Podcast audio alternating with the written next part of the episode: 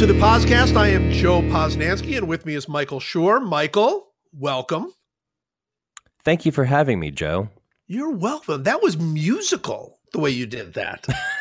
Well, I'm trying. I have the theme song in my head now. It was because, as you know, I was dragged. I was dragged on Twitter for getting it wrong, right. Getting my own introduction wrong, and so I've changed it. And now, when you're saying "Welcome to the podcast," I'm singing the song in my head, and then when I so when I come out with the actual line, it's a little. It has a little bit of a melody to it. It does have a little melody. It was definitely. It was melodious. I would say it was melodious. Happy New Year, by the way. Yes, I mean, happy twenty eighteen.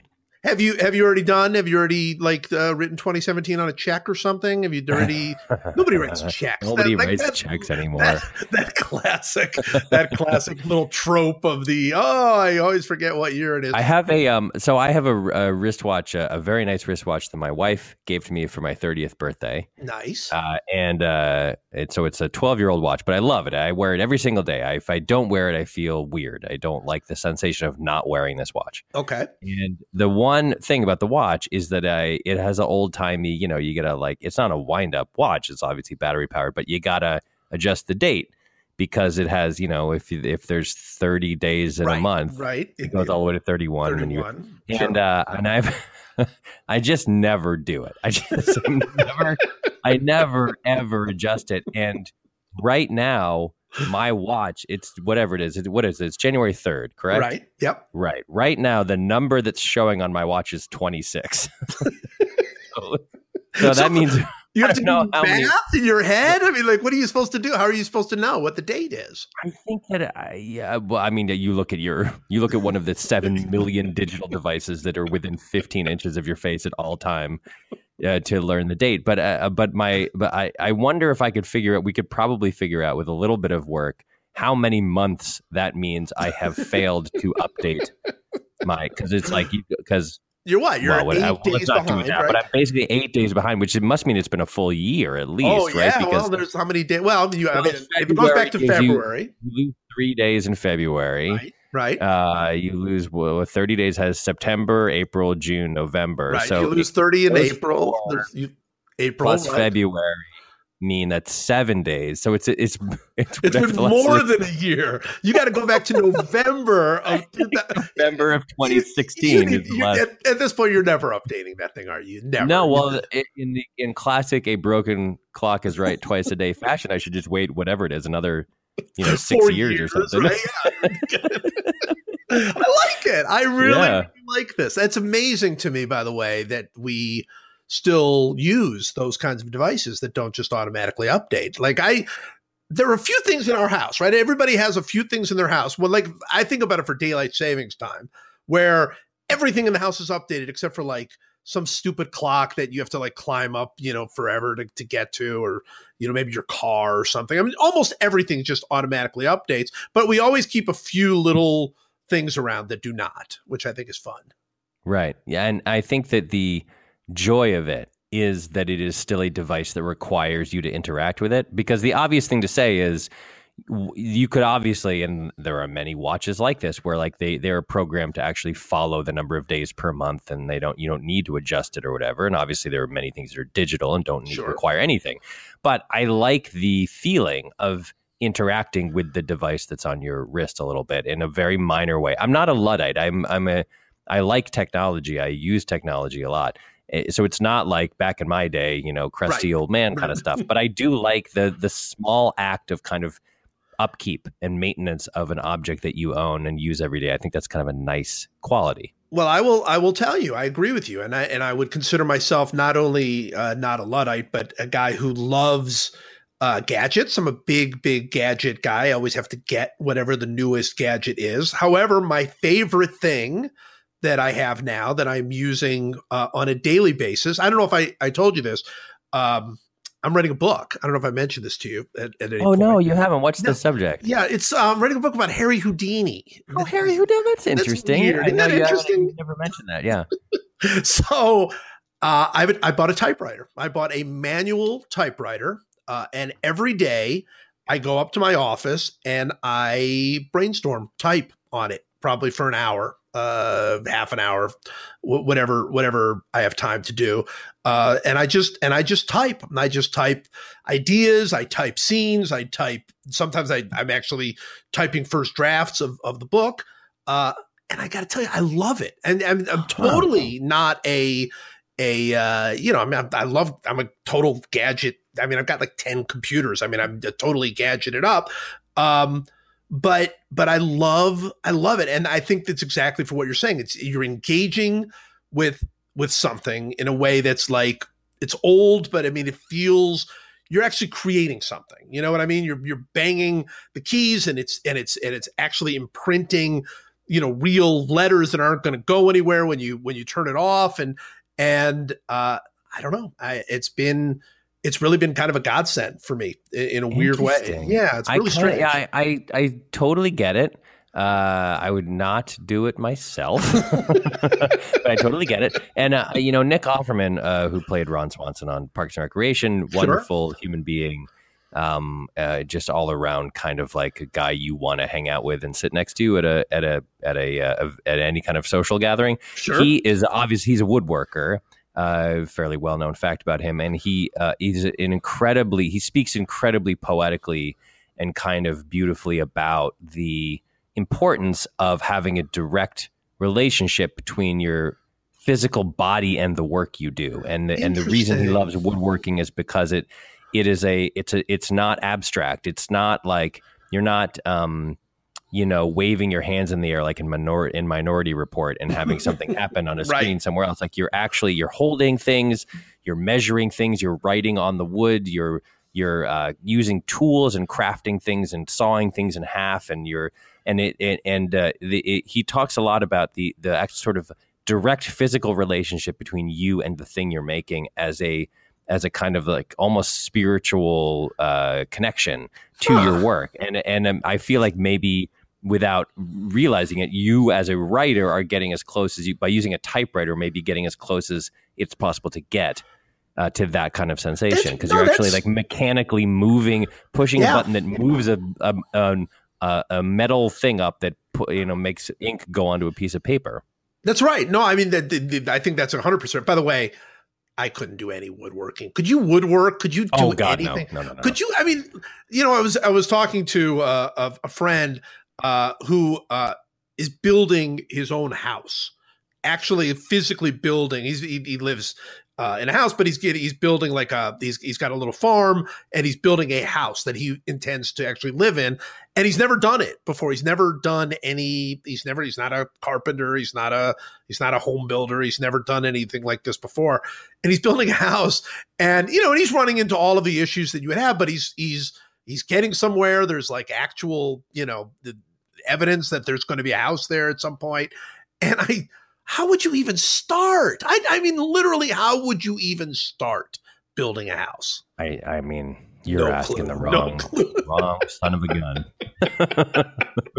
No clue. Just no clue. Anyway, give the typewriting thing a try. I'm telling you, I, it, it could even work. Well, you know, what's interesting, and I was going to bring this up, but since, uh, since you brought it up, as a gift, Uh, an end of the year gift that the, there's a guy named David Schwartz who does all the music for The Good Place, the T V show that I uh, am currently working on. Sure. And he uh, he's a wonderful composer. And he, as a end of the year gift, he gave me he bought an old uh, he bought me an old typewriter. Wow. And it, as a sort of like like it's just a handsome object to have on display in your office or your home sure. or whatever. And uh, he he gave me the type this really cool. kind of nineteen late fifties, early sixties, almost sort of like early Mad Men era kind of typewriter thing. And uh, it's very beautiful. And I, and I really like it. I put it on the sort of coffee table in my, here in my uh, office at N B C. And uh, maybe now, instead of just looking at it every day, maybe I'll actually try to type something on it. Maybe I'll write you a letter and send it through the U S mail. How about that? You know, that's a big Tom Hanks. That's a big thing for Tom Hanks. There, there's a there's a fun documentary out called California Typewriter that uh, Tom Hanks is in, and in it, Tom Hanks says nothing makes him angrier. Well, he didn't actually put it that way. I'm going to add because Tom Hanks is not going to listen to this. Um, he was basically saying that when he sees friends put like typewriters as pieces of art, he always says to them like, "No, take that down. That is meant to be." Typed, you know, he's a big typewriter guy. That's meant to be typed on. That's meant to be used. So Yeah, at least, you know, at least write a little letter. At least, you know, I'm just saying. So now you're t- now you're basically saying I've offended Tom Hanks. I'm saying if Tom Hanks knew that you took that typewriter and just put it that way, oh man, he oh, would. Oh man, oh, I'm never going to hear the end of it from my buddy Tom. All right, you know what we need to do? We need to do the last, and I mean last, Cleveland Browns update. Oh, good. Let's check in on the Cleveland Browns. How are they doing? Yeah, this is exciting. This is exciting. So I don't know if you heard anything about this, because I know that you're not a big N F L guy. um, Browns lost again. The Browns lost again. The Browns finished the two thousand seventeen season uh, oh and sixteen. They they were the second team in N F L history to go oh and sixteen. And by the way, when they they talked about the Browns going oh and sixteen, they they kept talking about how they were like the fifth team in N F L history to like go winless in a season. And they kept bringing up, like, you know, there was obviously the not obviously, but the the first Tampa Bay Buccaneers team went oh and fourteen, and I would consider that like legitimate. That's a, that's a legitimate uh, winless season. But then they would bring up like the Colts going oh eight and one in that strike season. Yeah, that was nonsense. Nonsense. That does not count. And then there's like, I guess, an oh and eleven, maybe Steelers team or something in the early sixties. Uh, also nonsense. Complete nonsense. The Browns are the second team to go oh and sixteen.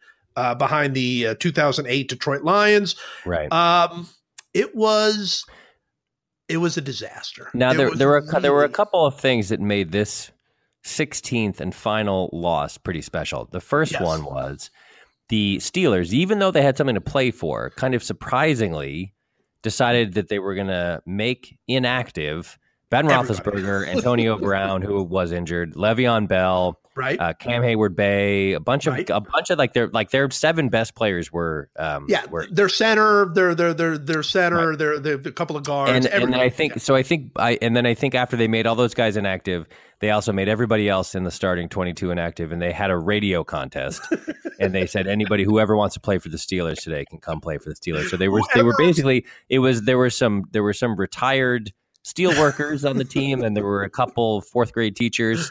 Well, they, they uh, and, said whoever spins the the terrible tower the fastest, right? They had a gets to, gets to play wide receiver whirling contest, and the three top speeds and R P M got to uh, got to play for the team. So that was that was the first fun thing was that, that they, was the they didn't just lose. The, and uh, granted, it was in Pittsburgh, whatever. The the point is they lost to like um they lost to a high school team. Yes. Uh, and then the second thing was I, um, you know, I, as, as we've talked about, I have not watched a lot of the N F L. I haven't had the chance to watch any Cleveland Browns games because they're never on, on national T V. But uh, uh, they they switched over. Uh, they did? I, I turned on the uh, I was like, OK, the last game of the year. I I haven't watched a lot of Patriots football, but I'm going to watch the end of this game to see if they can. I, and I don't think I didn't check the score first. So I didn't know what was going on. But when I turned it on, it, they were up by twenty or something, and it, or, or eighteen, and it was in the fourth quarter, and the Jets were terrible. And very quickly after I turned it on, they switched over to the Browns game, and because uh, they were like, this game is well in hand. Let's go to this Brown game because it's close, and there's going to be a dramatic finish. So I texted you. And yes. said, "Oh my God, I get to, I get to right at the end of the year here. I get to watch some Cleveland Browns football." And I watched as they marched down the field. There's like two and a half minutes left or something. Right. And they marched down the field and they're moving down. And then it's like four, down four. It's down four with a, a touchdown. Probably wins the game at this point. Yep. And they get to fourth down, and Deshaun Kizer drops back to pass and is immediately swallowed up by six of the uh, retired steelworkers who were on the playing for the Steelers defense, and two of the um, two of the fourth grade teachers and the terrible towel contest winner. They all just swallow up. He disappears, and you're like, "Well, there is the end of this season." And then somehow miraculously, he slips away. He, he pops makes out. An athletic play, and he kind of scoots to his slides. Sli- he takes a jab step forward, and then backs up, and then slides to his left. And it looks like he's going to run for it. It's fourth and three or something. It looks like he's going to run for it. And it looks like he's going to make it. But instead of running for it, he flips the ball downfield. And as soon as he let the ball go, you're like, oh, this is bad. This is not good. And but then the camera, and this is all happening in a matter of a second and a half, the camera follows the flight of the ball. And there's a Cleveland Brown receiver there and he's wide, wide open. open. He's just wide, wide open. open. There is no one. He's on the sideline. He's like a foot away from the sideline, but there's no one within five yards of him. No, he's wide and, open. And he's standing at the ten-yard line of the Steelers, and there's still a minute plus left. It's plenty of time. Like they hit, they they they would have had roughly either first and goal or first and ten from like the ten and a half yard line. Right. Uh, ten yards to glory is what they would have had. The receiver in question, whose name I forget, was a was a first round draft choice, right? I believe Corey Coleman. Corey, oh, Corey Coleman. Coleman. Okay. First, uh, the first receiver taken in last year's draft. Yes. Right. And um and the ball, uh, the the little flip pass by Deshaun Kizer is uh, stunningly perfect. It is headed. Perfect. It heads right towards him, nice and soft, and it uh, and it it it's about neck high. And neck Corey high. Coleman reaches up with both of his hands, and there's no one around him. He's not hearing footsteps. There's no one around him, and Nobody's the ball there. goes through his hands and sort of hits awkwardly his face mask, and then just bounces away harmlessly. And I I, I don't say this lightly. Well, uh, two two things happened. The first was I had this weird sensation, which was it's rare that you see something happen in a professional sporting event where you think, if I had been in that position, I could have done better than that guy. And I think I could have done better than that guy. oh, yeah. oh, yeah. Oh, yeah. yeah. I'm not saying you catch the ball, but you certainly don't don't drop I it think, like that. I kind of think I would have caught it. I mean, it. because yeah, it wasn't it. it wasn't a hard pass. It was a little no, it was, just it was a, a gentle just a flip. flip. It was like a backyard. Yep. You're playing catch with your buddy, and you're just kind of flipping the ball back and forth from about. And it was it was probably what a ten yard pass total, maybe. Oh yeah, no, no, it, it yeah. was you could have caught it. So I that was so it. that was the first thing, and then the second thing that happened that, that I thought when I watched it happen was, I haven't seen the Browns play a second really all year, and I just watched them play for one minute, and I feel like I totally saw the whole season. I feel like oh, you saw the whole season. I, saw, I saw every, I saw their entire year from from training camp. From Hard Knock style training camp behind the footage all the way through the very last play. I just saw the entirety of the Brown season in those two minutes, and I and oh, yeah. it was so sad, and it made me really feel bad for you and for the team and for the franchise and for Hugh Jackson and for Corey Coleman and for Deshaun Kizer and for all the fans of Cleveland, for the city of Cleveland. It made me feel bad for LeBron James. I felt bad for Drew Carey. I felt bad for uh, for everybody, everybody in the state of Ohio, even if they're not a Browns fan. I felt bad for everyone in America, everyone on the planet. I felt just bad for everyone because it was so sad. It was it was unbelievably sad. But the good news was the game ended. And and obviously oh and sixteen, very sad. You know, there are actually national reporters there because, you know, oh and sixteen doesn't happen that often. So you had a few national reporters there, and they go in afterward. And the owner of the Browns, uh, Jimmy Haslam, is doing a little press conference against a wall somewhere in Pittsburgh. Uh, and during his press conference, he is asked, as as owners often will be when your team goes oh and sixteen. Um, when when are you gonna when are you gonna fire the coach? Like when when like uh, like now you're gonna do it now. You're gonna wait till tomorrow, you know. And uh, and Jimmy Haslam made it one hundred percent clear, not that he was going to bring Hugh Jackson back as coach next year, which that that party he is bringing him back. He didn't even understand the question. He didn't really even understand why he wouldn't want to bring Hugh Jackson back. He he. He he basically came out and he said, well, I think this is obvious, but, you know, the world being what it is, I guess I need to say Hugh Jackson is coming back as coach next year. As if anybody who thought that maybe you would fire a coach who is one and thirty-one, uh, you're insane. Like, you're a crazy person for even thinking that that's possible, that you would get rid of a coach of that magnitude. Um So the Browns went oh and sixteen, and uh, they're keeping the coach, and they're basically keeping the front uh-huh. office, uh, other than other than uh, Sashi Brown, who they got rid of earlier in the year. Um, and they're probably going to keep the players. It doesn't feel to me like uh, like like we're we're on on the road to recovery, is what I'm basically saying. Well, counterpoint. All right, I'm gonna I'm gonna look on the bright side here. And as you have pointed okay. out many times, the Browns franchise has, they've hired, and I don't remember the exact number, but I leave, I believe they've had since, um, since they moved from, f- since the franchise restarted, well, since, since they moved to the, the original franchise moved to Baltimore, and then they re, they, uh, uh, they re-upped the Browns in Cleveland. I don't remember the right. exact number. In ninety-nine. I believe they've had two hundred forty head coaches. two forty-three. So two hundred forty-three. Had, in, in eighteen years, they've had two hundred forty-three head coaches. And, and, right, and I, right. here's here's what I would say to you. They could fire uh, Hugh Jackson. Sure, of course they could.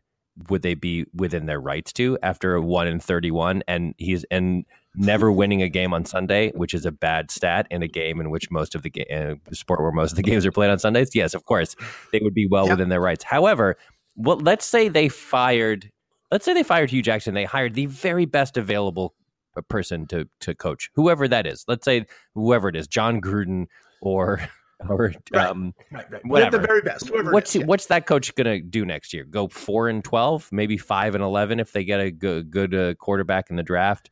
Maybe if things go if things go amazingly well in the best case scenario, they go seven and nine, maybe, maybe. But like Hugh Jackson will probably go four and twelve next year. Don't don't you think? Like they'll probably win four games next year. Well, here's here's what I would say. Okay, so I've written many times. I look, I don't. I think Hugh Jackson did a very bad job. In addition to going to one and thirty-one, I think he is very, very bad at running a game. I think he's very bad at developing players. Uh, so I don't think he's a good coach. Okay. That said, there are things about Hugh Jackson I like. I, I think he's kind of a stand-up guy. I think he seems very personable. Players seem to like him. So whatever. So it is not impossible that they could turn it around with Hugh Jackson. The thing that that that I find frustrating is I came into this year with exactly that thought. I came into this year saying, all I want is some stability. I don't care how bad it is. You just want stability because this team has had no stability. Uh, because they fired Sashi Brown next year, so they've been in, they've been in the organization, uh, they've been the new Cleveland Browns since nineteen ninety-nine. Every single year, and I mean literally every single year, they have fired either or gotten rid of a coach, a head coach, a general manager, or a coordinator. Literally every single year. They've never had a year where they had those four things, the same G M, the same coach, and the same two coordinators. So, um, so I get it. So I really want the stability. The problem I have with it is um, how sort of laissez-faire they were about it. You know what I mean? I mean, if they'd come out and they said, look, I get it. Hugh Jackson is, you know, clearly he's one in thirty-one. This is a disaster, but we just think we believe in the guy. And here are five reasons why we think he's the right guy. And, and we're going to stick with him. And I know it's unpopular and I know that people don't want uh, us to do that. And I, they think it's, it's a big mistake, but we totally believe in the guy. We totally believe the players believe in him, blah, blah, blah. Okay, maybe, maybe. But instead it was sort of like, why wouldn't we keep him? Like what? Like like you're the crazy one, you know, because the team has played so hard, as you have seen week in week out. You're crazy if you think we should make any changes, and I don't like that. You know what? It's sort of like we talked about on the last podcast why we were both so upset about the Patriots Steelers play at the end, where he caught the ball and went to the knee and and and Jesse James and and uh, and then fell on it in the end zone, and then they said it was no touchdown. The reason we were upset about it is we're not crazy. We saw the play. We know it's a touchdown. And I feel the same way about the Browns. It's like, just acknowledge that this has been a disaster, that he's done a, he has not done a good job, that, that clearly they have not gotten good players, and that the reason that they're going to b- stick with him is because we believe in this, this, and this. Okay. We think the players believe in him. We think he's a great offensive mind who, who uh, needs to focus more on being the head coach, so we're going to get him an offensive coordinator. Whatever the case may be, don't just tell me, oh, yeah, of course, he's coming back. I mean, that's that goes without saying when you go one in thirty-one over two years. That That's the part that bugs me, I think. Yeah, I guess the I guess the the salient point here is you can have the attitude of like, yes, we're failing a lot, and we're failing in record numbers are – our yearly stats are miserable and moribund, but we have Theo Epstein and and uh, his and Jed Hoyer and right, uh, right, this right. team of people in place, and that is, and we put them in place knowing that they have this kind of five year plan. And you don't get the sense from Jimmy Haslam that or Hugh Jackson, that they have like a big right. overarching That's exactly plan, right? right? That's so, exactly so right. you want stability, but you, you you you don't you want the stability to come with the sense of a long-term thinking. And right now, it just seems like they're just going game by game and just trying to win a game, which is not helpful. Working or, or helpful. yeah, I, I I hear you. I mean, here's the last question on our final Browns update for you. Is there a human being alive who you would say, like, who who's like Phil Jackson in nineteen ninety-six or whatever? Like, who's the who's the person that you would say you would snap your fingers and you would go, blink, that person now runs this organization? Well, I'm not I'm not opposed to John Dorsey, to be honest with you. I mean, he's the new general manager, and I'm not opposed to him. I look, I don't know. Obviously, you know, here's here's what I was asking uh, a, a friend of mine in Cleveland. I was asking him this question. If this team this year, with the players they had, there's only two things you could change. One, you could have, say, well, you, I mean, obviously Jimmy Garoppolo, but say Alex Smith. That's the guy they're talking about trying to bring in next year. You have Alex Smith as your quarterback. Alex Smith had obviously a very, very good year. Uh, limited in some ways, but he did lead the league. Didn't he lead the league in passing uh, efficiency or something? Yeah, anyway, one of those dumb stats, yeah. Weird, yeah. I mean, clearly he's a good but not great quarterback, okay? So you have a good but not great quarterback. So you put Alex Smith instead of Deshaun Kizer, and your coach is Bill Belichick. How many games would that team win this year? And I don't know the answer to that other than I know it's not zero. It's not zero, yeah. It's a non-negative integer greater than zero. It's probably five. I think just those two things alone, it might be more, frankly. I mean, Belichick could could be a complete, you know, he's he's I mean, he's he's the best, right? He's the best who's ever done this, probably. Not probably, he's definitely the best who's ever done it. So yeah. and, and you told him, hey, look, your only job is to win this year. And he had to figure out how to do it. He'd probably figure some things out.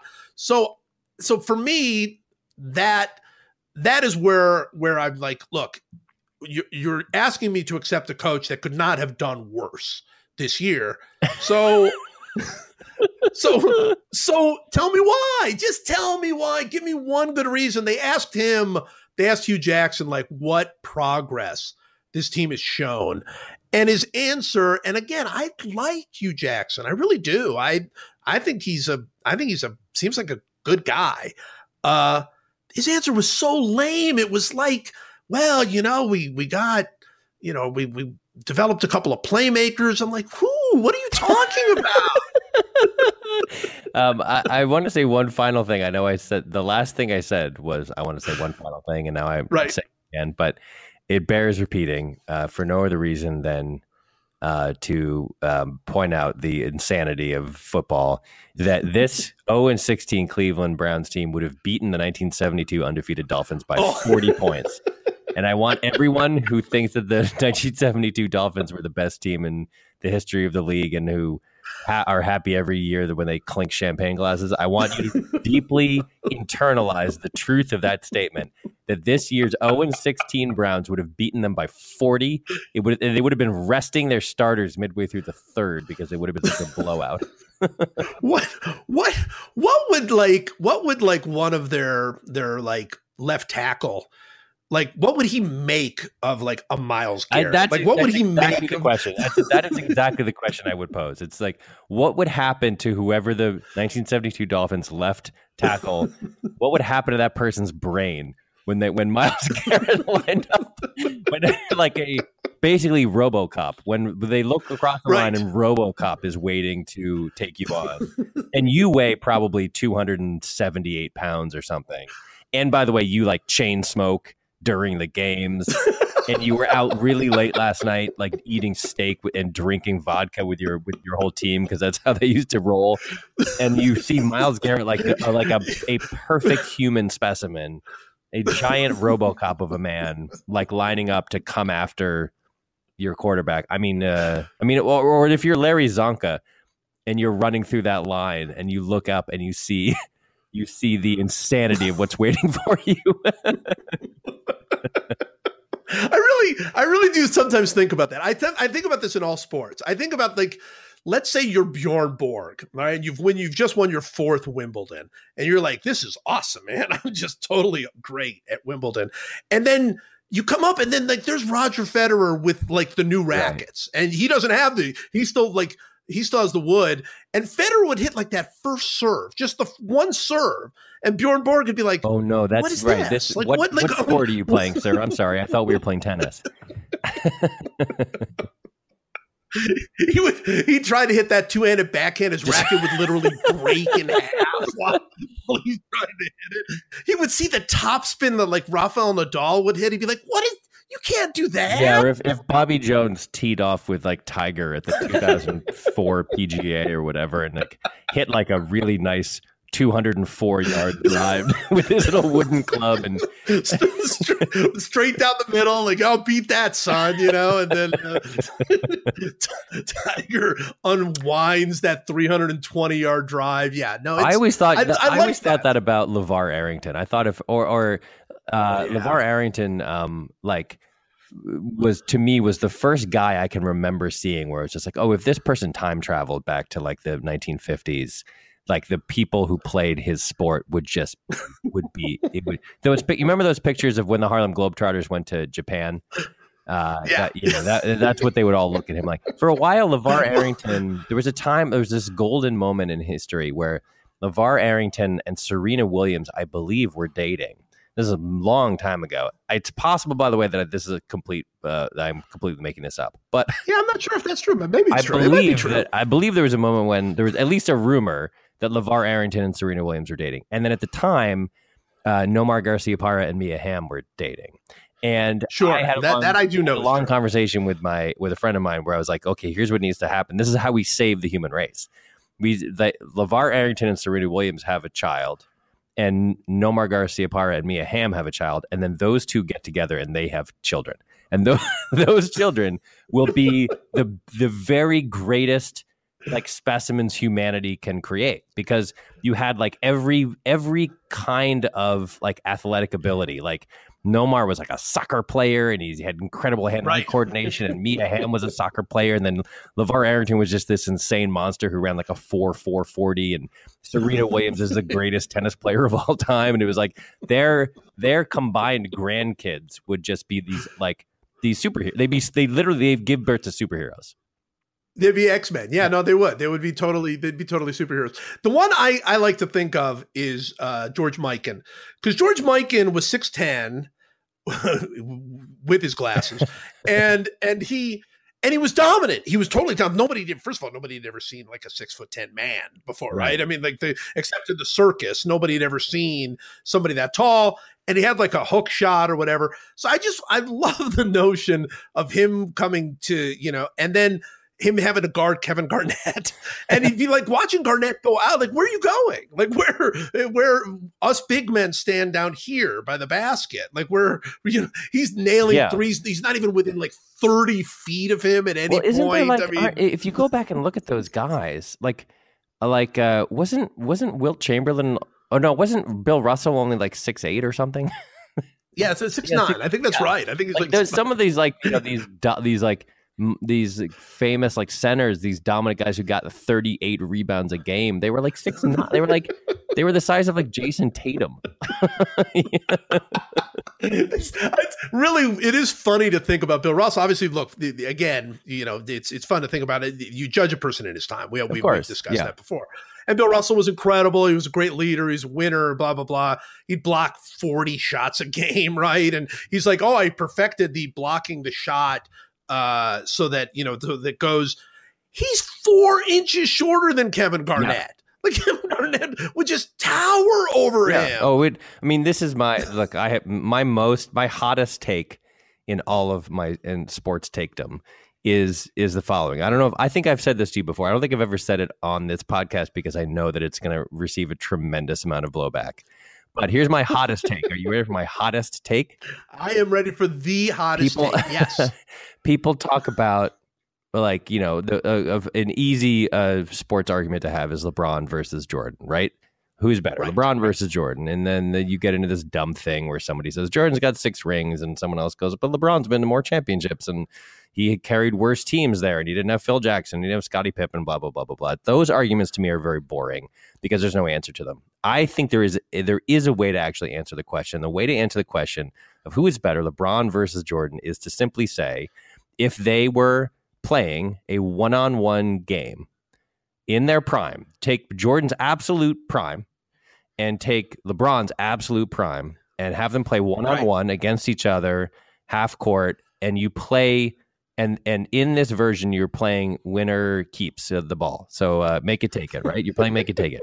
My hottest right. take is if LeBron gets the ball first, he wins ten nothing and Jordan never. And the, mostly the reason for that is LeBron James, Michael Jordan was a twig. Oh, yeah. Michael Jordan was so skinny. And LeBron, LeBron has, well, how tall was Jordan six, exactly? Six. I think know, he's six, right? I I have him in my head as six yeah. six. Uh, so and how tall is LeBron? Six, he's six eight six nine, but he's but he's two fifty, you know, two sixty, whatever.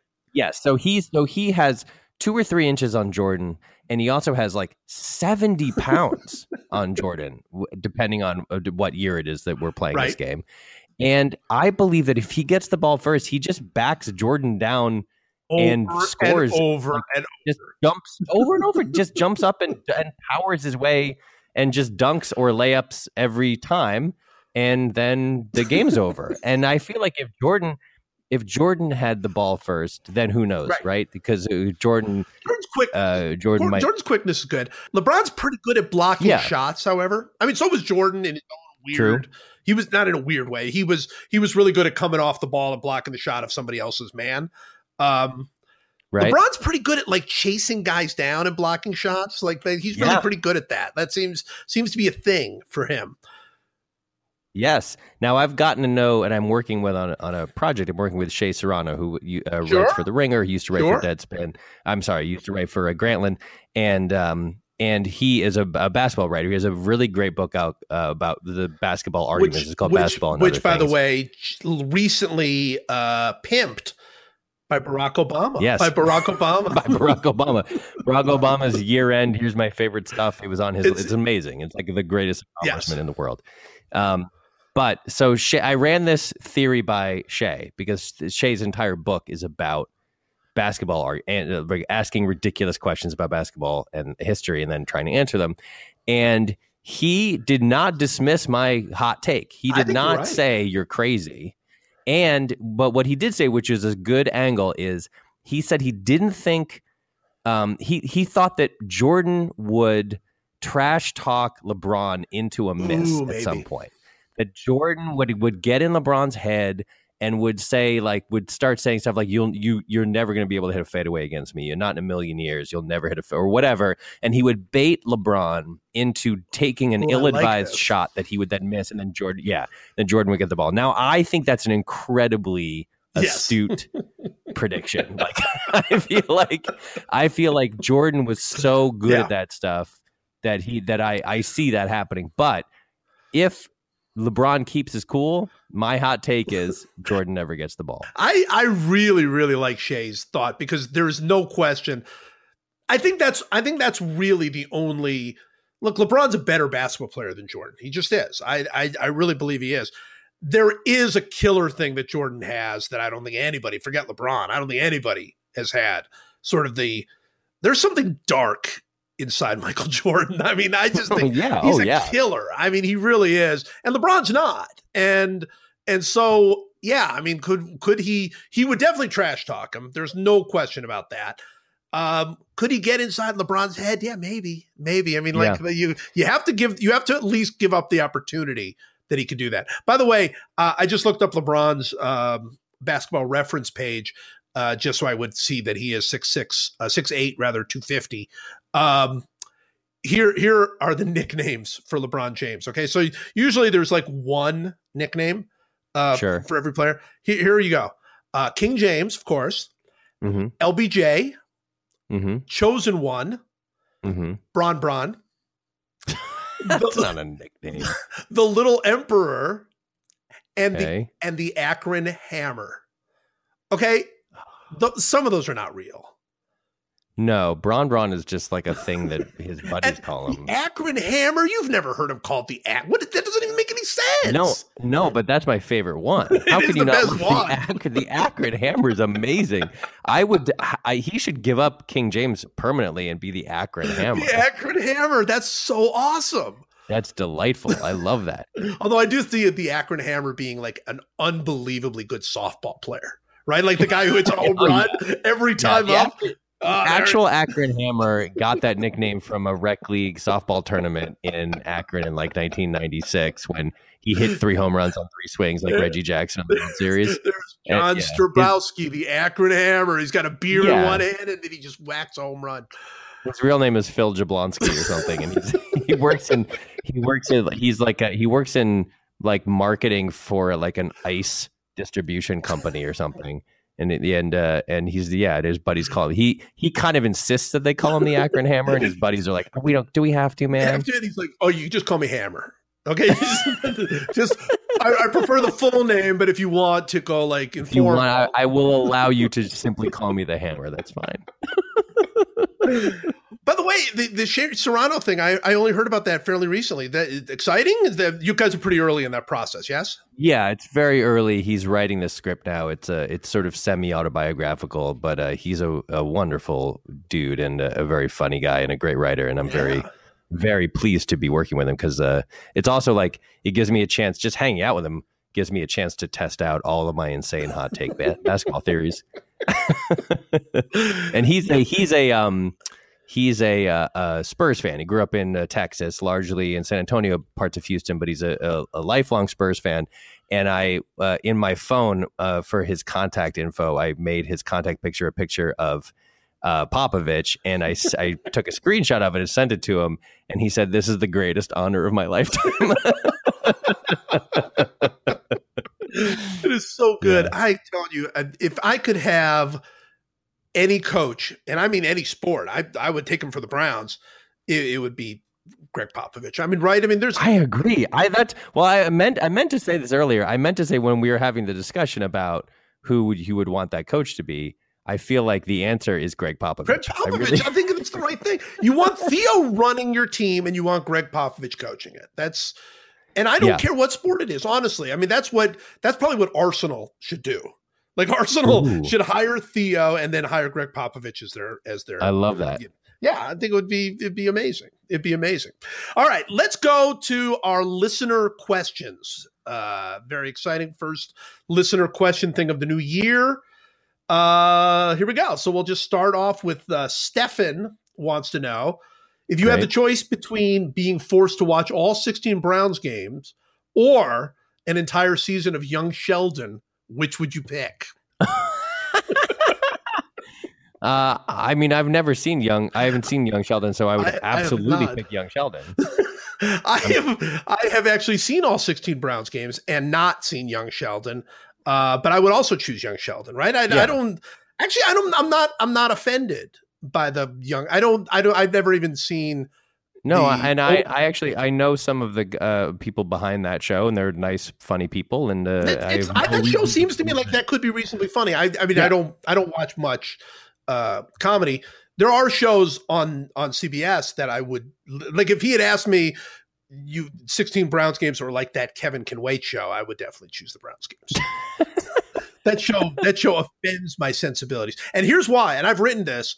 Uh, the reason it offends my sensibilities is not the, I've never seen the show, so I don't know. Uh, in fact, my my mother watches the show, and she was offended that I that I took a cheap shot at Kevin Can Wait, even though I've never seen it. But my my problem with it is that I've seen because you know, you, especially in the old days when I watched lots of football, I've seen millions and millions of these. Uh, you know, teaser commercials, right? For for every show, you know, I've seen the C S Is and all the, you know, Bull and all the other, whatever sure. they are. That's the only one I've ever seen where I still have no idea what that show is about. I've seen five thousand of those teaser things. I don't know what he does. I don't know who, you know, I think like, isn't this a new wife? Like he's got a new wife on it. Like the, yeah, that, the old that part has been a little confusing. I think he, he, He had a wife in the first season, and then they wanted to make a creative change, and so they brought back uh, the actress who put Leah Remini, who played right. his wife on his long running previous show. Uh, and so King of Queens. So now it's like it's this weird, but but she's not. I don't know if she's his wife or not. Uh, she's in the mix somehow. But it, now it seems like the whole thing is a weird sequel to that show. It's a little bit confusing. It's, I'm not very, it's baffling. Sure. No, I really don't. I, I mean, that's one I don't. I just like I know what Two Broke Girls was about. Like I got there, Two Broke Girls. I get it. I, I know what it is.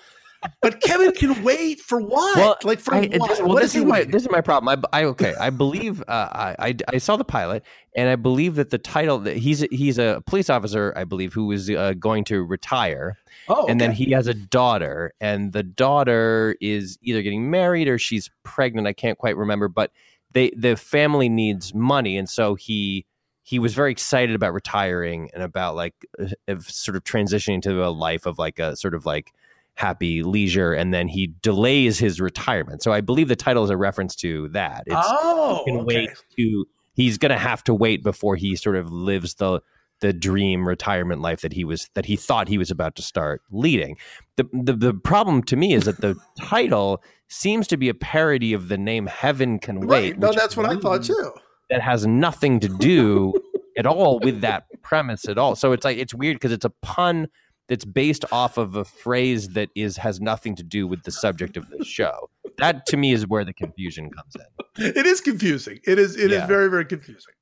All right, uh, we have a double question here. So this is from Jeff and Alex.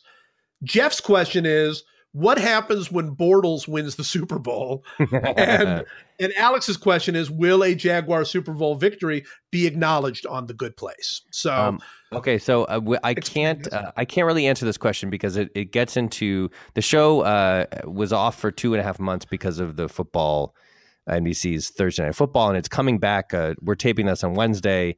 We're recording nice. this on Wednesday. It, it starts again tomorrow, and there's five tomorrow. more episodes. Uh, the fourth.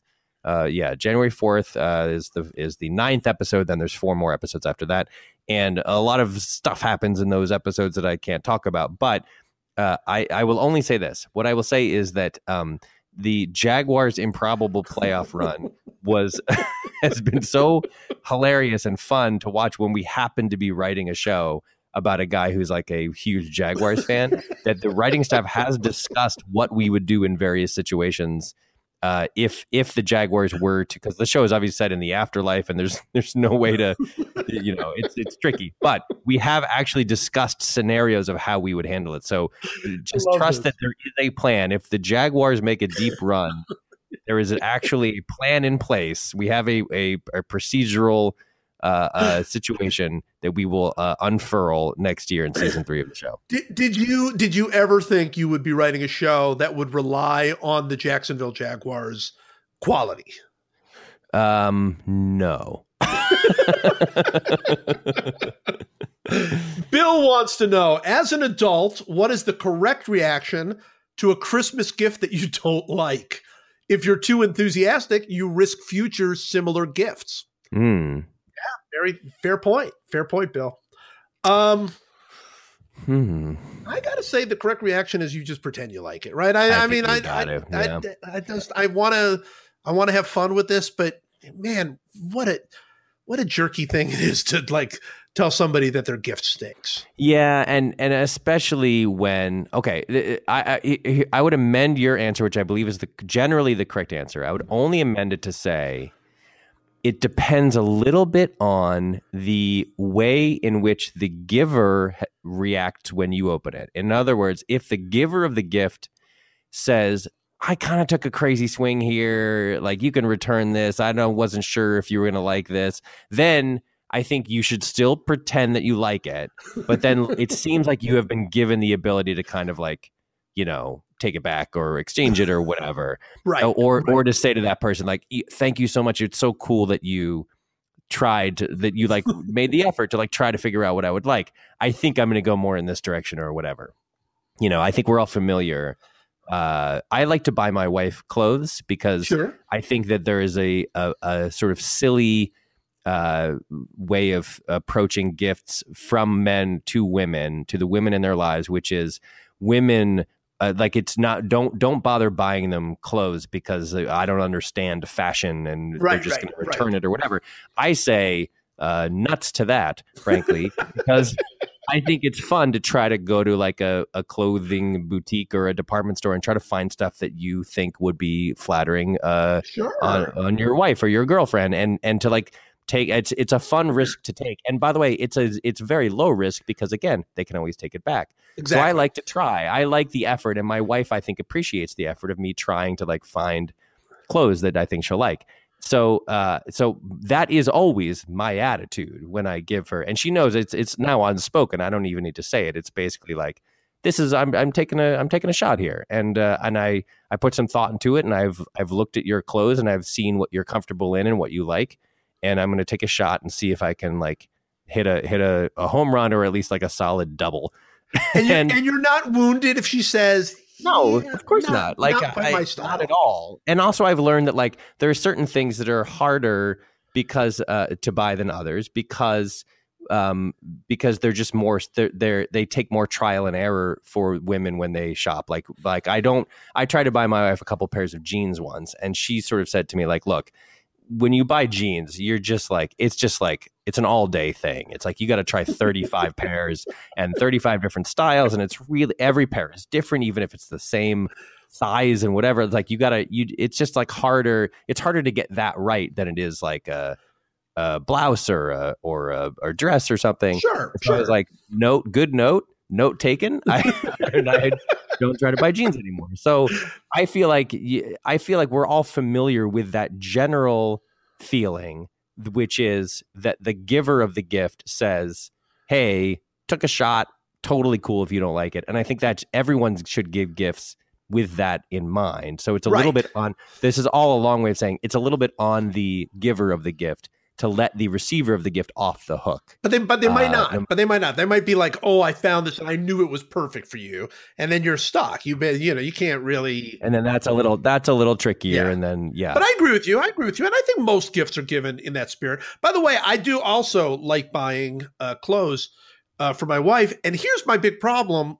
My, my wife is, you know, my wife is in good shape and thin. I mean, the, the, you know, it's, she's, she, but sizes, they're not like men's size clothes. Like men's clothes, basically, you there's a size, and that size pretty much always works. It's like, it's like, you know. Yeah, it's pretty predictive. It's predictive. Yeah. And honestly, it's like, oh, I got you a medium. Like, this is what you, oh, no, that's not going to work. You know, oh, I got you a small. Like, no, I need a large. And and that's where I, that's where I mess up. I, I don't think she's, she's not opposed to, like, I, I don't, I have like a reasonable sense of clothes that she would like, but I'm not good with the sizes. I it, it, it's it's tricky. It's not it's not a one size thing. It's hard, and it's it's a, it's way more inconsistent yes. in women's clothes. Which I don't know why that is. I, I guess that's because yeah. maybe I don't know. Maybe women are.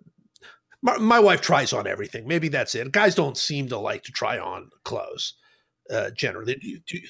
Yeah, and I, I just think there's way more variance in in the yeah, in the styles and the.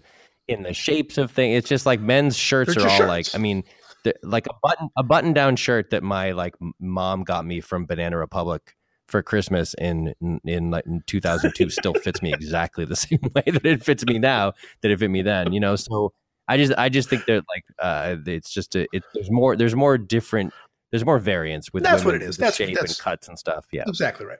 All right. John wants to know, what is the car slash plane tipping distance for taking children to see relatives over the holidays?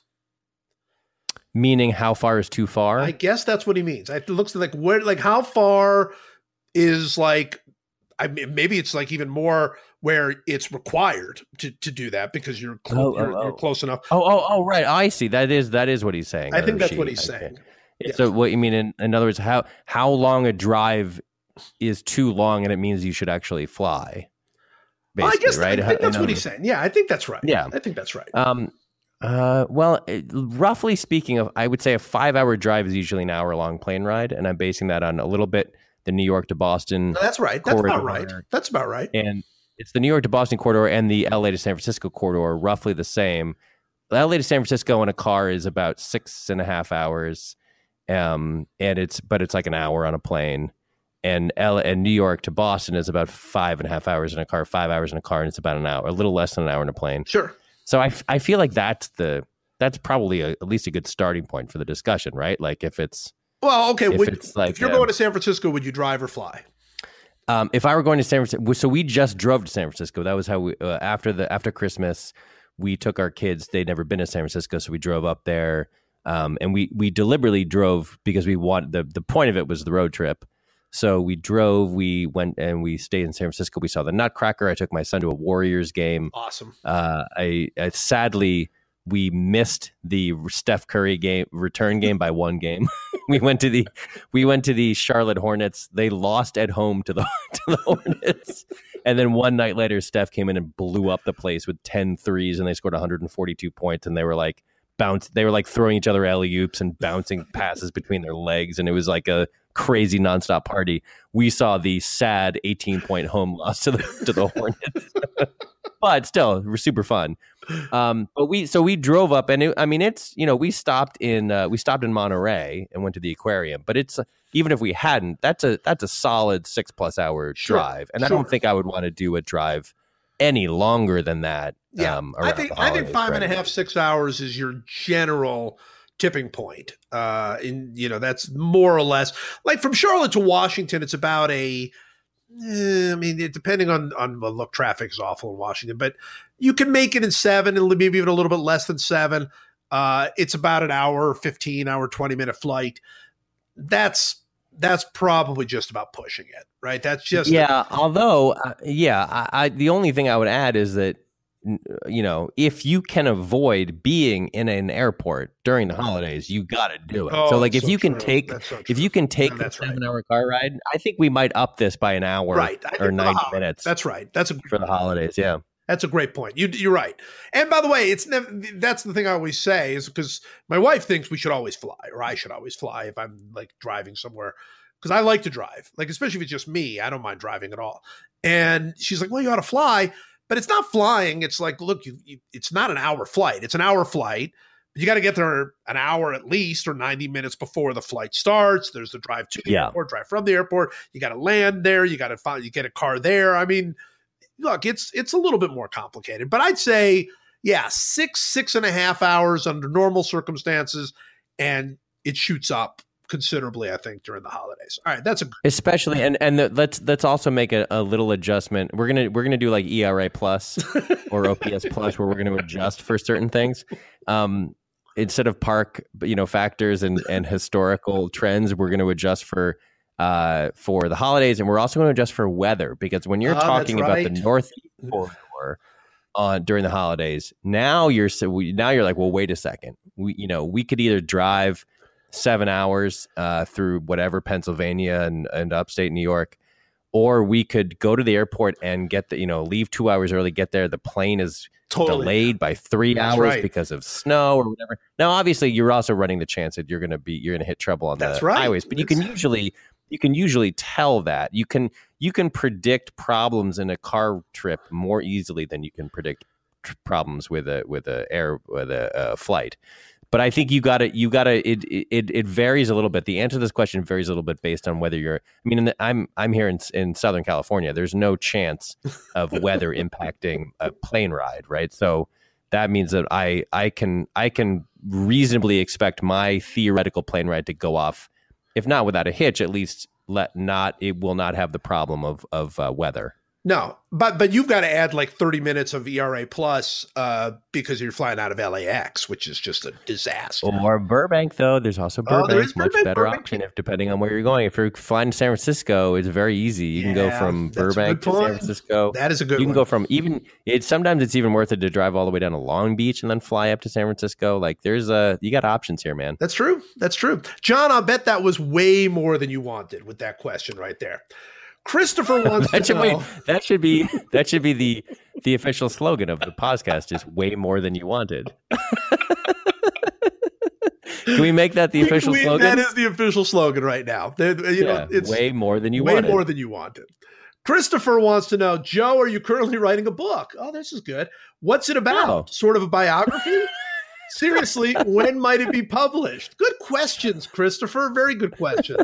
I am writing a book. Did I mention this? Are you? Book. Yeah, I, you haven't mentioned that. No, I'm writing a book uh, about Houdini. I'm hoping it is out fall of this year. We, we got to uh, actually get it finished and and uh, and all of the editing and everything else that has to go with that. Uh, but I'm excited. I am excited. I'm hoping that'll come out later this year. All right. Josh wants to know, Rockies are all in on the bullpen. Is this a recipe for success? Will they finally win the National League West for the first time in their history? Josh, no. No, they're not. They're not going to win the National League West. Uh, they paid. They just paid Wade Davis fifty million dollars. It's unbelievable. Right? This is unbelievable. Is that what it was? fifty? It was I think it was fifty. More than fifty. Well, it was three years at what? seventeen a year. What was it exactly? It was uh, uh so it's fifty-one. fifty, yeah, yeah. Wade, Wade Davis contract. I'm typing it in now. It was uh, yeah. You're typing years. On your typewriter though, so you're not going to get an answer.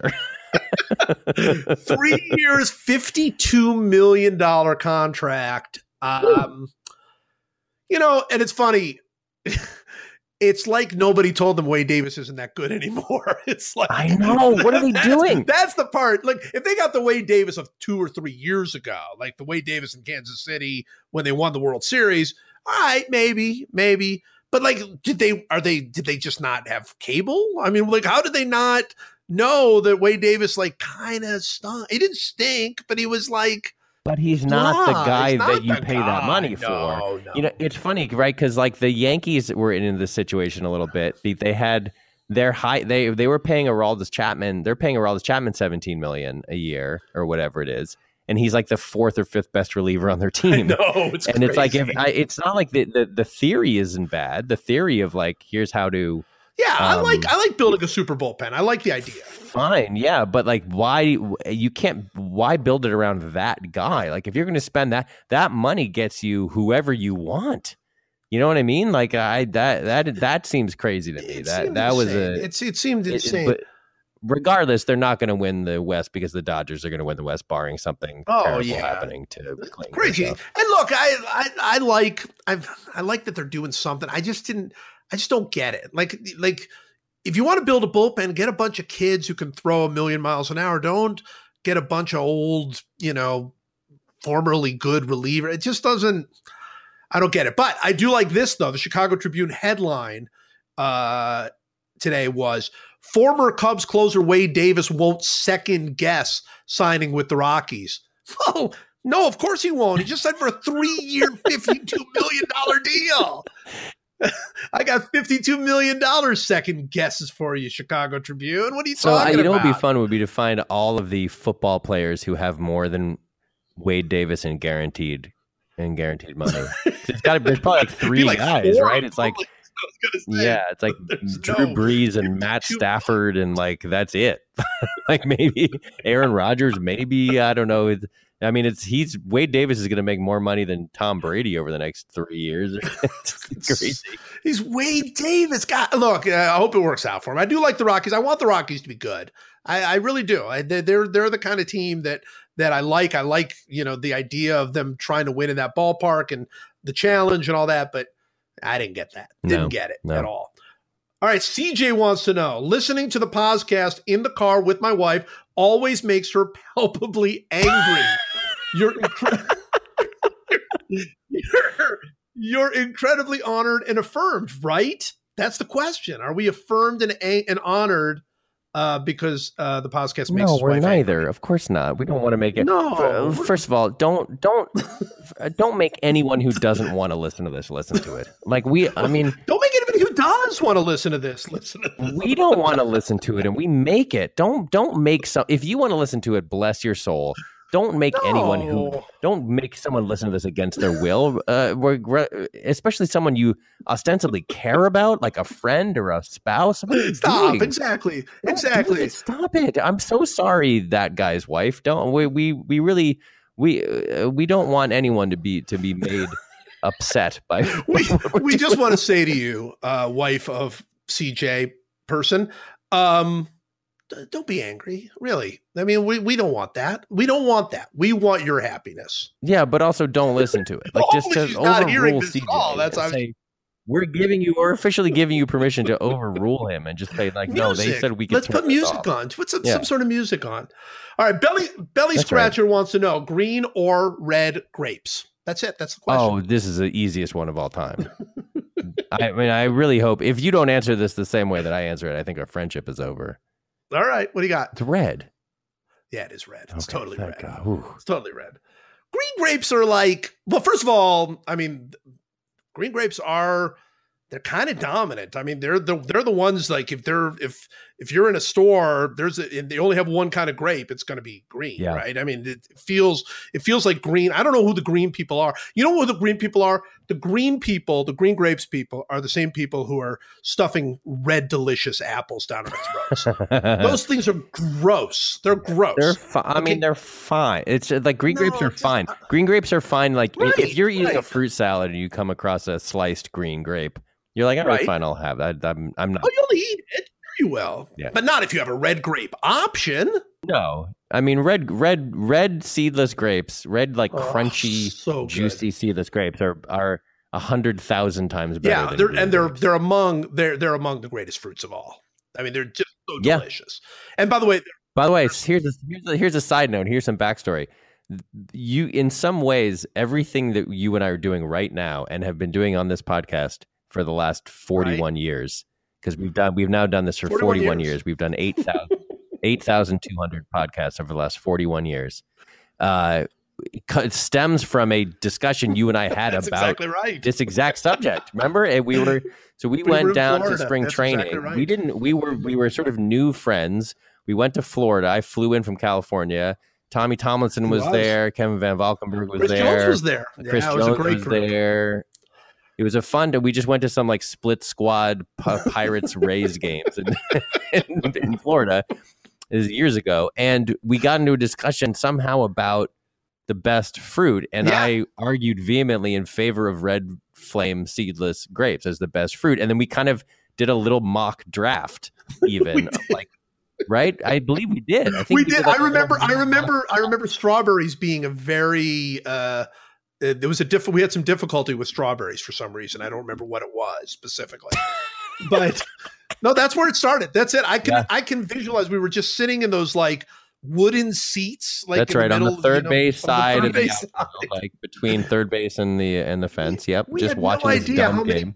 We had no idea how many people we were going to make angry with that conversation. We had no clue.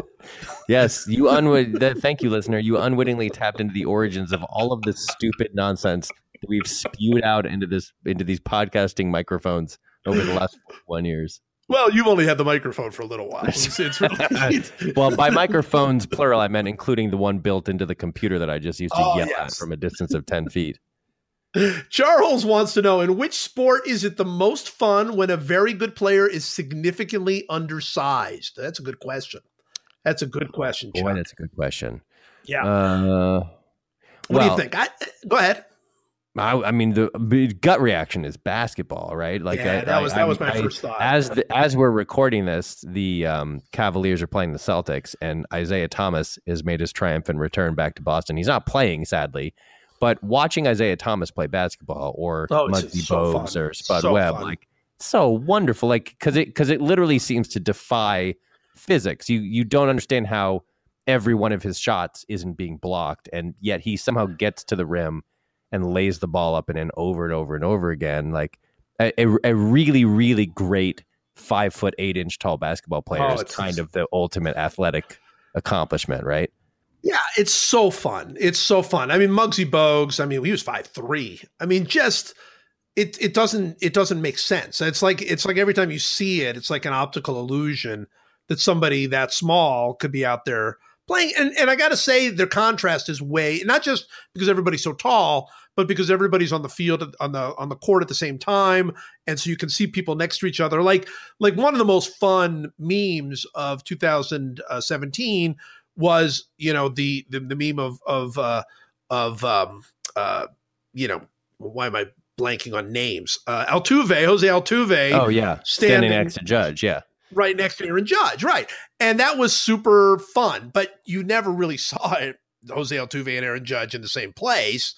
you know, they, they, because of the way the game is played. So even though Jose Altuve is a wonder and a joy, and you can get the sense of how small he is, whatever, it's not like being on the court with a bunch of people who are a foot taller than you, you know, or two yeah. feet taller than you. you know? I think I mean, it's, it's I think it's got to be basketball, but I would say that baseball maybe it's still fun. I think it's more fun in baseball than football somehow. I think so too. In football, there's a sort of mortal fear for the life and safety of the undersized person that takes the edge off of the enjoyment for me.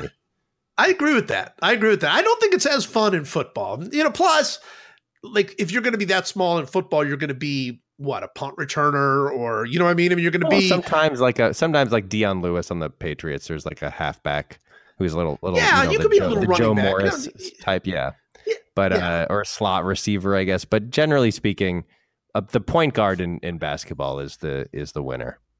That's fun. It's totally fun. All right, let's go through uh, three more quick ones, and we'll just and really quick answers. So Quinn wants to know, what is the better tor- torture? What What is the better torture? The only music in the world is T S O's Christmas Eve in Sarajevo, or the Yankees win the World Series literally every year.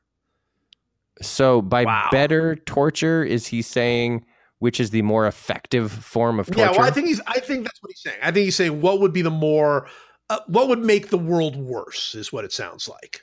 So basically, the two options are all music. And by the way, for those who missed it, uh, in our last podcast, we had a uh, seven. How many people? Seventeen people draft. How many people do we have I in that draft? It was Seventeen total people. Seven yeah. total, total people drafting holiday uh, songs, and uh, Atlanta Braves pitcher Brandon McCarthy had the second pick in the draft, and he chose Christmas Eve in Sarajevo, which set off everybody, but but but turned Mike into a lunatic, right? I mean, you would like all of us were were deeply hurt and offended by the fact that he he did that.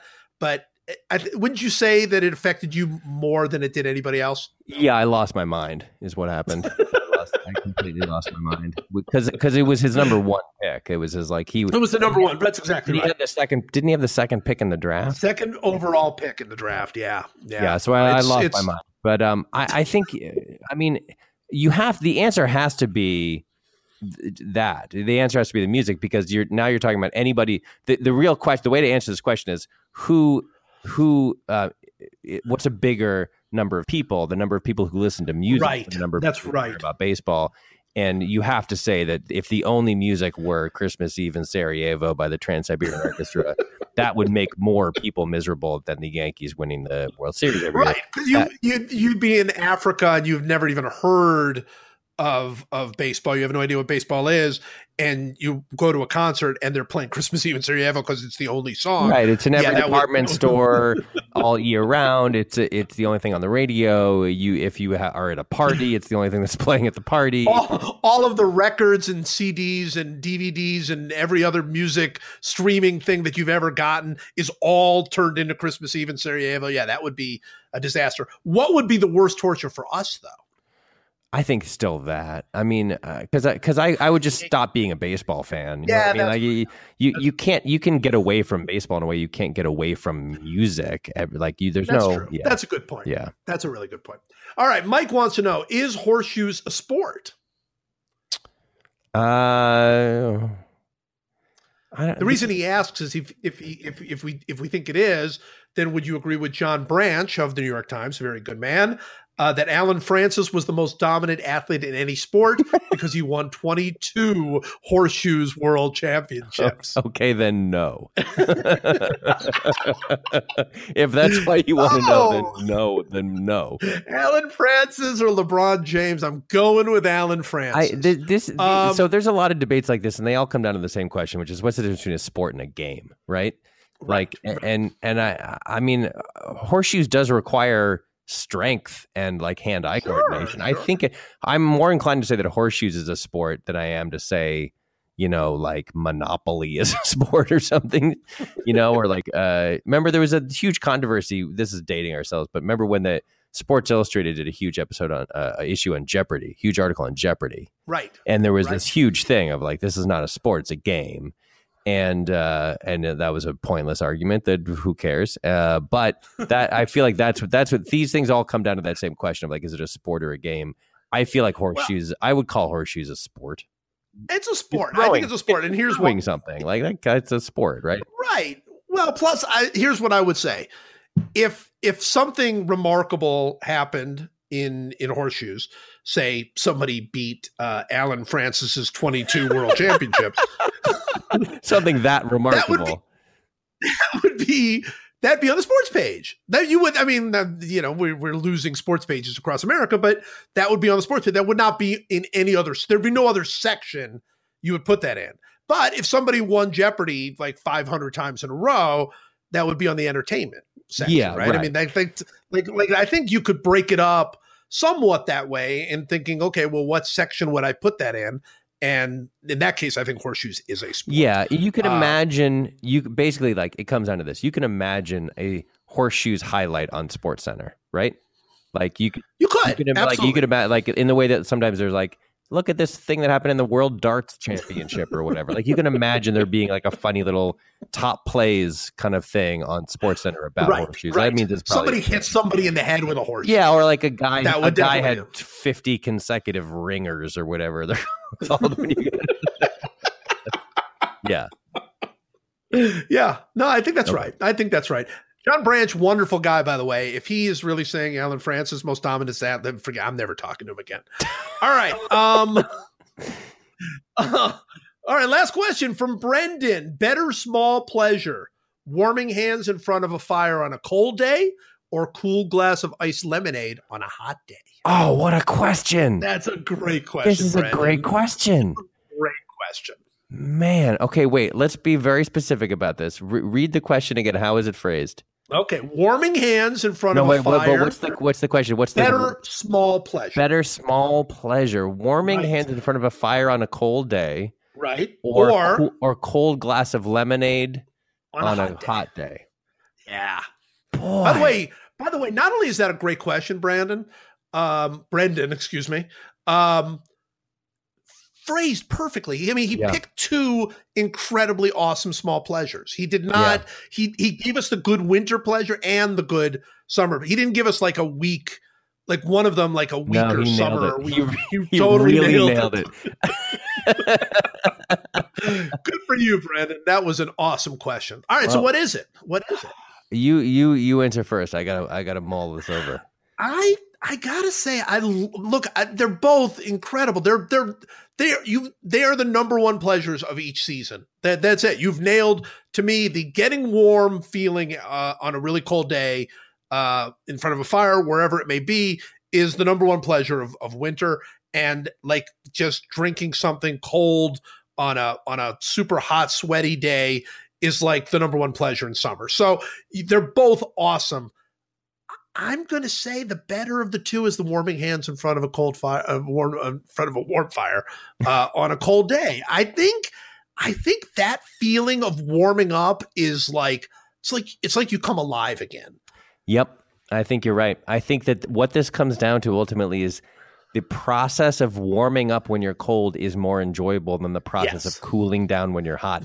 And I generally find being hot to be less um enjoyable in general than being cold, I which agree. means that while you are drinking the lemonade, I, I'm less happy that I'm that I'm still sweating. You know, like the transition, the moments of transition are less enjoyable because I don't like being sweaty and overheated. Right. So I think you gotta you gotta say it's a, it's real close, but I think you gotta say w- warming your hands because it's more it's it, it it's like you're coming back to life instead of like. trying to re- like uh trying to like stop yourself from being overheated. I think there's a that's a huge difference, and I feel like that I agree. Yeah, it's yeah, it's real right. close though. It's real. Boy, they're it's both razor they're, thin. They're both good. If we were doing a small pleasure draft, although have we done small pleasure? I don't even know. We've we done have. twelve recently draft like a month ago.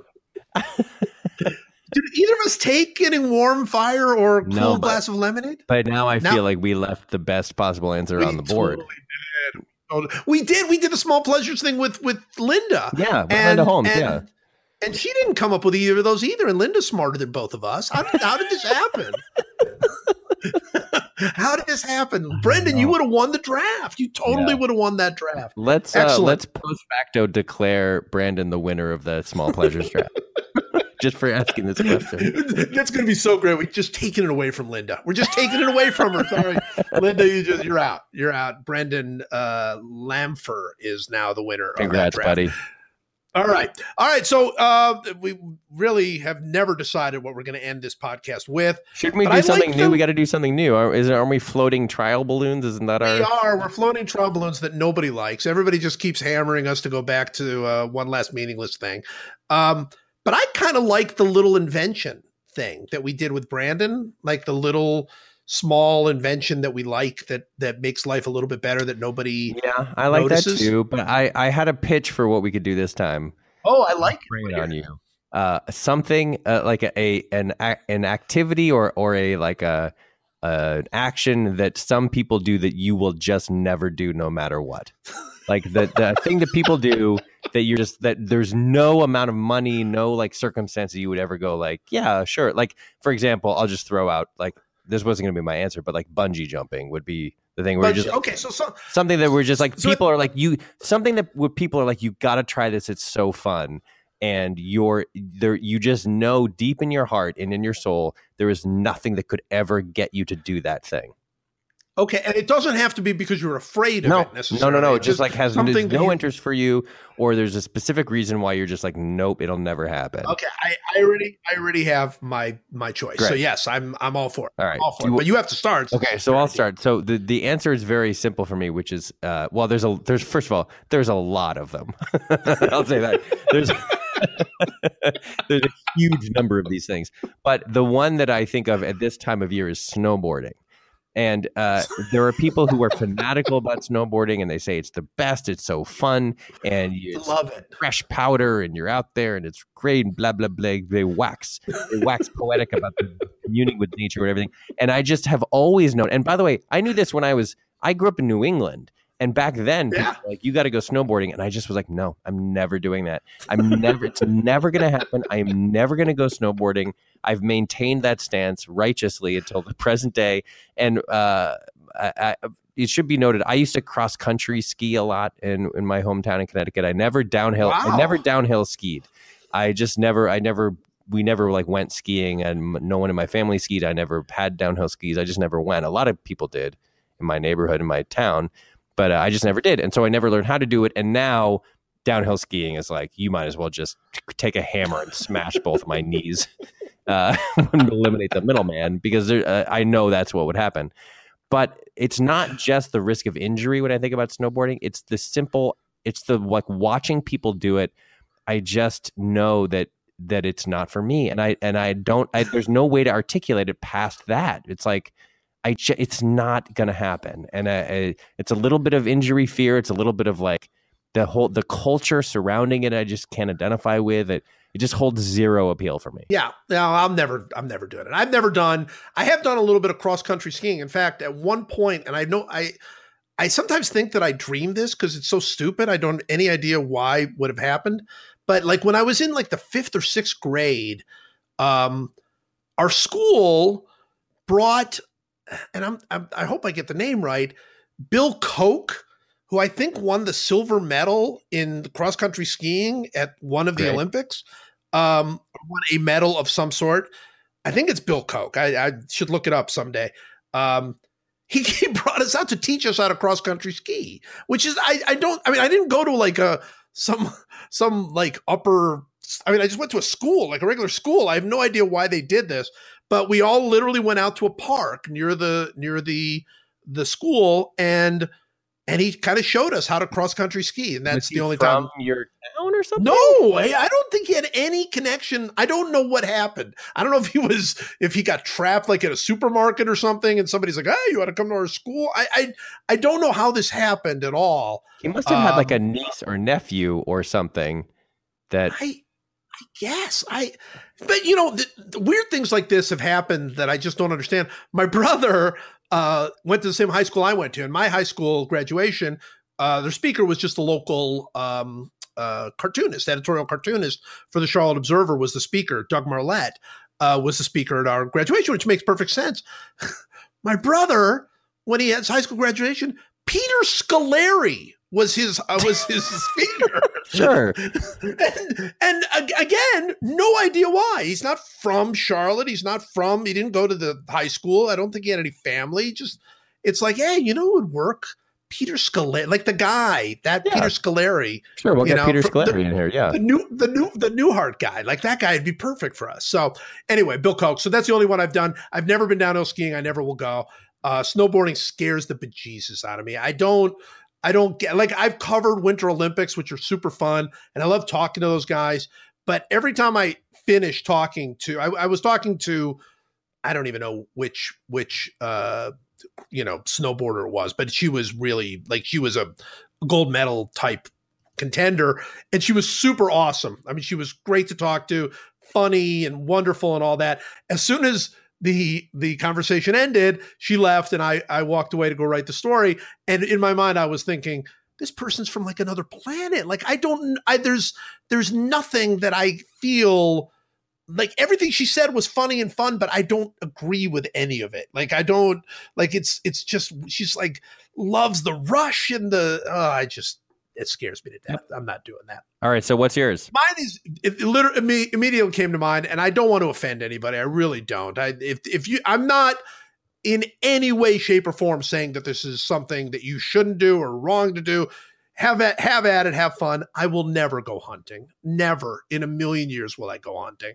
And again, I'm not opposed to hunting. I don't care.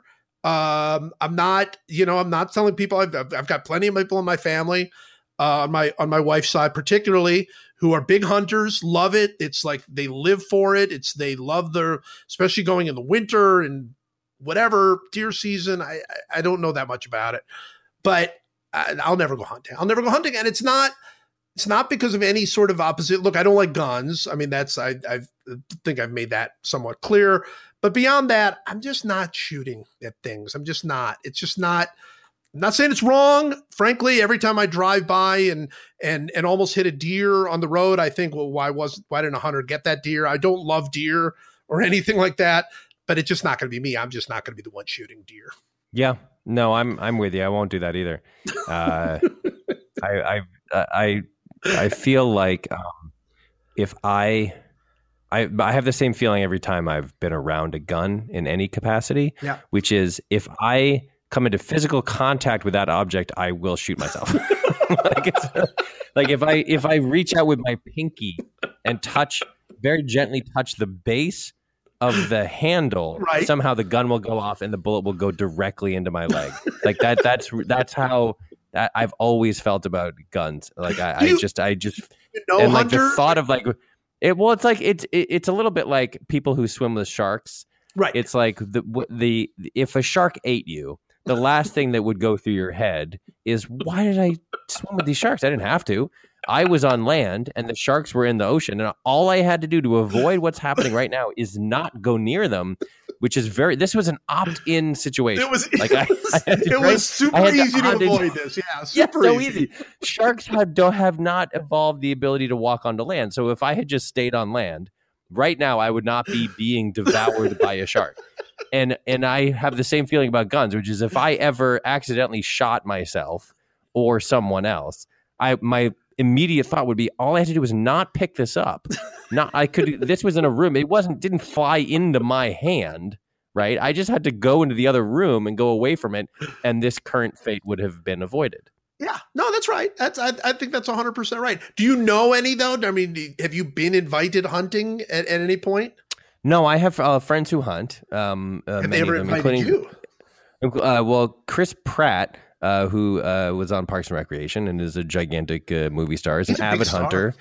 He is, yeah, very famous person. He's an avid hunter. He goes hunting a lot with his buddies, and um, and he does bow hunting. He does uh, uh, big game hunting. He does all sorts of stuff. And he threw it out to me once of like, if you ever wanted to come, because he when he was uh, researching the role for um, uh, Zero Dark Thirty.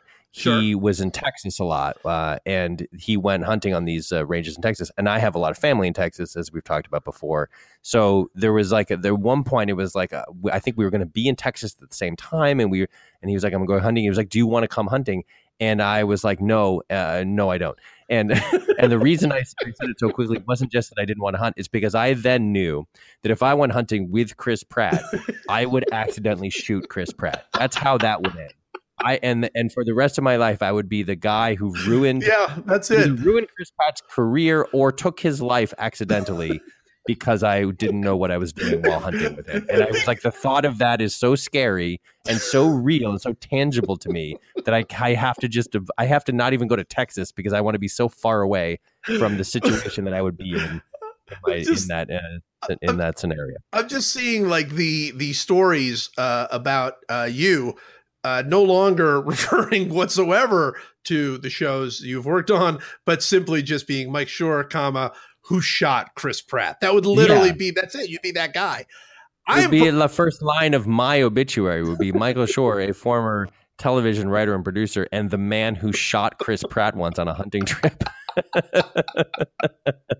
I'm not sure that that would be second. I got to be honest with you. I think that's yeah, going to be right. the first. It would be Mike Shore, the idiot who shot Chris Pratt on a hunting trip. And also trip. worked on T V shows. Yeah. yeah. Um, yeah. I will say this. I will say this. My father-in-law is a big hunter. Uh, as I mentioned, I've got a lot of hunters on that side of the family.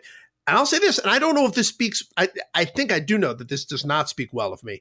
Um, I married into this family, and basically from the first minute, they knew not to invite me hunting. They just, it wasn't, right. I don't think it was even like a, well, I don't think you'd want to go because they don't care about that. They don't care, you know, nor should they care about my own personal, like what I want to do. They just were like, that guy does not need to be out hunting. Like that's yeah. nothing good can come from nothing. That. No, no good will come of that. Yeah. We did another one. This is our eight thousand two hundredth. So uh, as always, thank you. Thanks for having me.